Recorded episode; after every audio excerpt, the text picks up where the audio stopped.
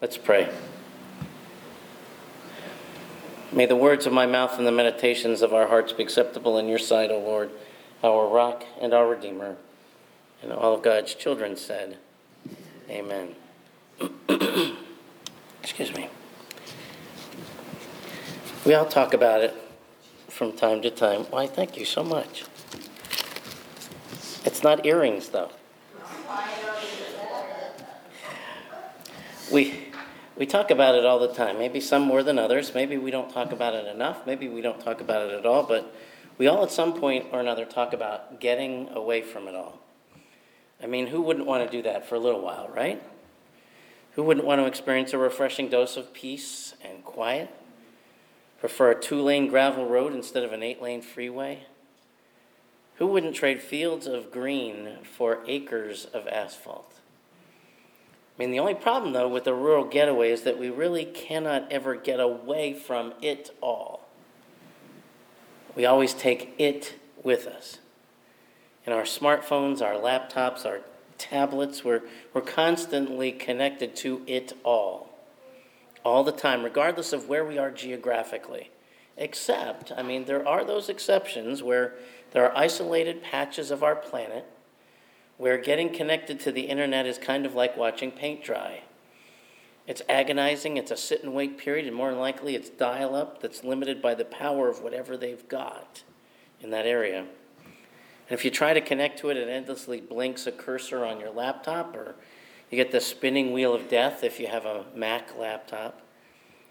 All of it makes it very clear that we aren't connected to anything or anyone yet and might never be. If you're in one of those places, if it takes longer than five seconds to connect, to get online, or get access to any website, we all have a meltdown. We repeat the commands on our computer, we type in this, we refresh our browser 10,000 times. We say, all right, maybe if I just re enter my password, I'll get on. Nope. And then what do you do at the end of everything else when all else fails? You reboot, right? You reboot the computer. If there's anything yet undeclared as a endangered species, I think it's the human attention span and patience, to be honest with you. We need online and we need it right now, sometimes we say. We pay big bucks in order to, to slice away seconds so we can get on the internet. Super satellites, strong bandwidth on our internet, that's the gold standard. We can't sit and wait while information needs to be downloaded. We can't live with a weak or wavering signal. I said this to a couple, both churches. I said, How many of you remember having a cell phone? And when you couldn't get service, what's the first thing you did? You held it up in the air, right? Walked in about 20 feet in every direction, holding it up in the air, hoping that you'd hit some kind of a signal. Of course, it doesn't really work that way anymore, but we're always wavering, trying to get that signal. We want that full power, we want that instant access all the time. Wherever we are, we want it now. When we come to think about Jesus' mission and ministry, he was trying to help his disciples and all of us, he's trying to help all of us now to connect in a different way. Of course, Jesus wasn't trying to get his followers booted up to the World Wide Web at that point. He was, in fact, preaching and teaching so he could connect his disciples and connect us to the transforming power of God's kingdom.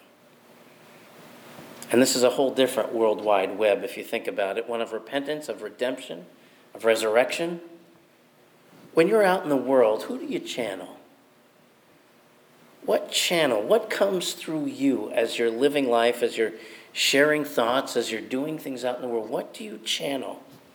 Do you channel the world and its priorities, or do you channel the kingdom of God? To be clear, to connect to the glory of this kingdom, you have to become a faithful disciple of Jesus Christ. And it takes some broadening in the sense of talking about the internet, broadening our wavelength, broadening our horizons. For would be disciples, we need to increase our bandwidth. When we talk about that with the internet, it's about speed. It's about the number of channels that can receive information. In order to connect to the heart of the gospel that Jesus is preaching, as disciples, we need to broaden who we are. We have to become, after we receive it all, We have to become access sites for other people who are seeking forgiveness, who are seeking faith. We need to stay connected.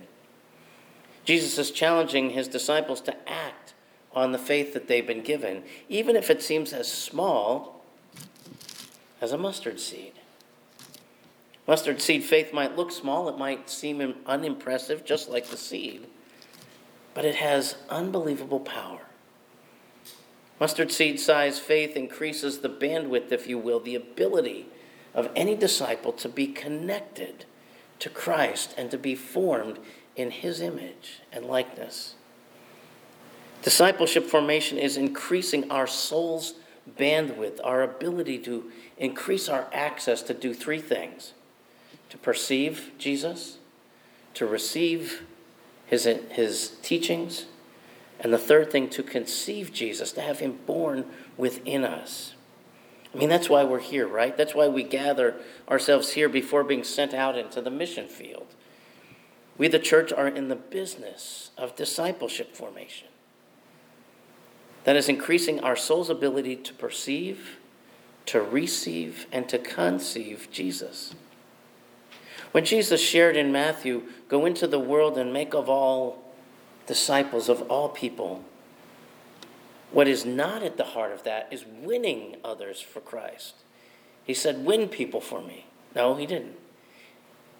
He wants us to feed the poor, but he didn't say your mission is to feed the poor. At the heart of what he was saying was to form disciples, to build faith in people who wanted to get closer to him. When we make disciples, those disciples lift up Christ with their words and their works, just as we are called to do. Disciples whose faith offers forgiveness and fellowship instead of judgment and revenge do so because they've increased their kingdom bandwidth, the ability to receive the information and stay in constant contact with Christ. It takes a soul that has been expanded by faith to do those three things of perceiving, receiving, and conceiving Jesus, to be able to act as a powerful high speed connection for those people who are searching for God's love and acceptance. The disciples in this particular passage, I think a little bit, they get it a little bit. They finally appear to understand that they have a need. They perceive a need to have Jesus. They begin to perceive their Lord to be the source of, of bread for their journey for their growing, but still less than a mustard seed size faith. They're following Jesus on the road. They hear his words. They, they witness the miracles. They feel the power of being in his presence. And all of this managed to increase their ability to perceive across the bandwidth, those channels, to perceive it in their very souls. They do recognize and they felt their neediness and they acknowledged the ultimate source at that moment when saying increase our faith. They acknowledged the ultimate source from which they must turn to for a stronger, fuller signal of the Holy Spirit. They turned to Jesus. And if we think about it, this is the first layer of becoming a disciple and being formed as a disciple to perceive the need to have Jesus close to us in our lives. Once we perceive the need for Christ, then we have to be willing to receive the transforming power of the Spirit that Jesus offers. Receiving that Spirit requires us to profoundly broaden what we do and what we say. We're expected to offer forgiveness and welcome to confess sinners, even if they sin and confess and repent seven times a day. I mean, think about how the world acts when people make mistakes or do things? How many chances do you give a, a child who's behaving badly before you put them in the corner? How many papers and failed tests do students get before they get the boot?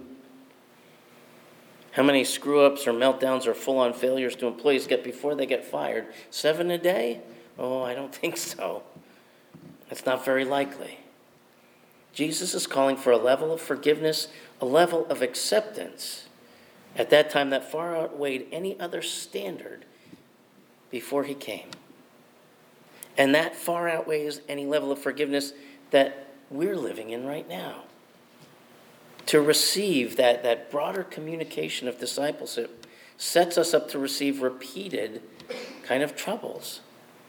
Sometimes we are going to get knocked down. Some people want to say knock it off, like giving us a proverbial give slap in the back of the head. But we are called to receive Jesus' commandments and then to act on them, which is the second layer of discipleship to receive, acting on what you've felt in being close to Jesus and then receiving what he's asking you to do. But I mean, if we truly want to be this, this broadband disciple to receive and then to share it with others. This third layer of commitment informs our faithfulness. We have to perceive, we have to receive, but we also have to conceive. That has birthed the Spirit of Christ again and again, seven times a day, if you will, in the world. In a world that's barren of any kind of faith. Most of the world is offline, if you will, from the power of love, the power of forgiveness. I mean, friends, we're not summoned, we're not called to, to mimic Jesus. We're called to make Christ visible. We're not called to be just Christ like, we're called to make Christ alive to people. We're to be a vessel for all of that. To use Paul's words, we're to be a broken clay pot holding that treasure of the resurrecting presence and power of Christ for the world out there. For too many people out there, when they hear the word Christian or they, they know us and they see us coming, sometimes they feel that we're trying to slap them in the face. Or we're just coming to ask for money. We are not conceiving or birthing Jesus in the world, but sometimes I fear we're birthing concepts, just notions, nice ideas about Jesus. I mean, really, the story of our lives as disciples is, is not some refrain or some ripped off story. We are to be the story of Jesus for the world. Our lives are to be the gospel text that says, This is what happened to me, and this is Jesus' story. I mean, the church told the Jesus story for at least 40 years without any scripture. I mean, what we disciples are, are to be pointing towards in our lives is we're not looking to make points or ideas, but we're pointing to a relationship with Jesus for people. We all know what God's first decree was let there be light. So every time we conceive, every time we birth Christ in the world through our lives, through people around us, we bring beauty to life. We are recreating, if you will, that first decree let there be light. When we conceive Jesus and bring him to life in the world, we are letting people know about the light of the world, the bread of the world, the gate, the true vine, the living water, the good shepherd, the chief cornerstone.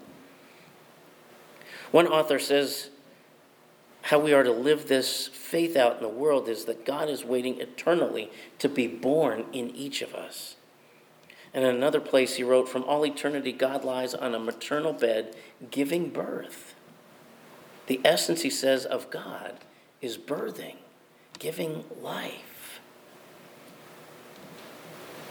So if you don't remember anything else today, remember those three words perceive, receive, and conceive Christ.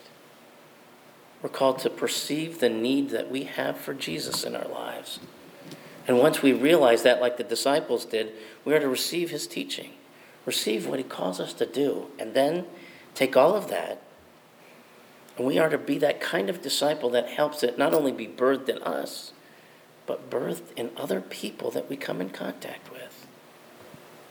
I mean, Christ is born in you and in those around you when we do things for a soup kitchen when you work with a student who loves learning because of one thing you're mentoring, Christ is born in you and in others when, because of your coaching, you've taught Little Leaguers some valuable lessons.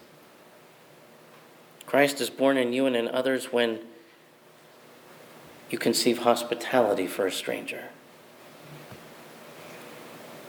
Jesus is speaking to both those who believe his words in this passage and those who belittle his words. Behaving, believing, and belonging as disciples is not about earning anything or even receiving a thank you for remaining faithful. Jesus' point is that as disciples, we are emissaries. As Paul would put it, we are ambassadors of the kingdom. We're expected to behave as servants, sheltering little ones, forgiving sinners, extending the hand of fellowship to any and all who seek it. Such behavior doesn't gain us very much or a seat at the table, but it does put us on par with the one who taught us those things.